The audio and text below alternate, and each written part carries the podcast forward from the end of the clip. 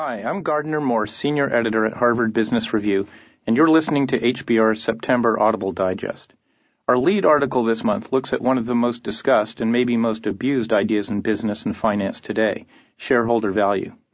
Alfred Rappaport, probably the leading academic guru on the topic, deconstructs the charges of its critics and reiterates the 10 core principles that can help companies formulate robust long term strategies while delivering superior results to their shareholders. The September Digest features two other full length articles. Curveball Strategies to Fool the Competition offers up a playbook of strategies that companies can use to strike out their rivals.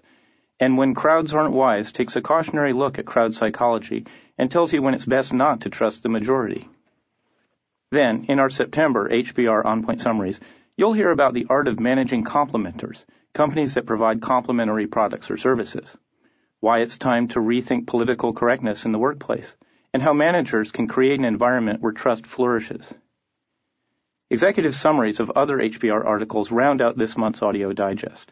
And finally, this reminder from our partners at Audible.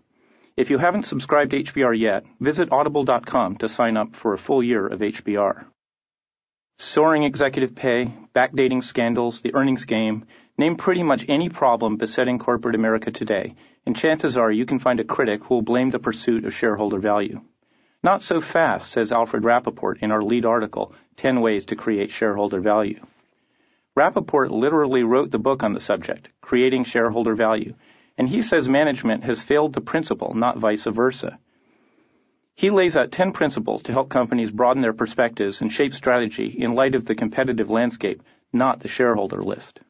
It's become fashionable to blame the pursuit of shareholder value for the ills besetting corporate America managers and investors obsessed with next quarter's results, failure to invest in long-term growth, and even the accounting scandals that have grabbed headlines.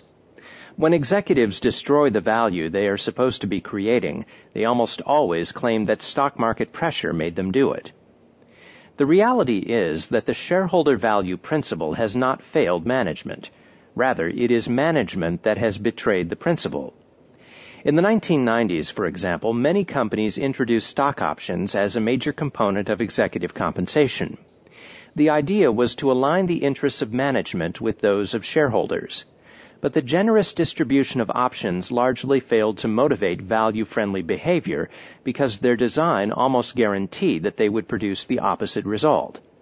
To start with, relatively short vesting periods combined with the belief that short-term earnings fuel stock prices encouraged executives to manage earnings, exercise their options early, and cash out opportunities.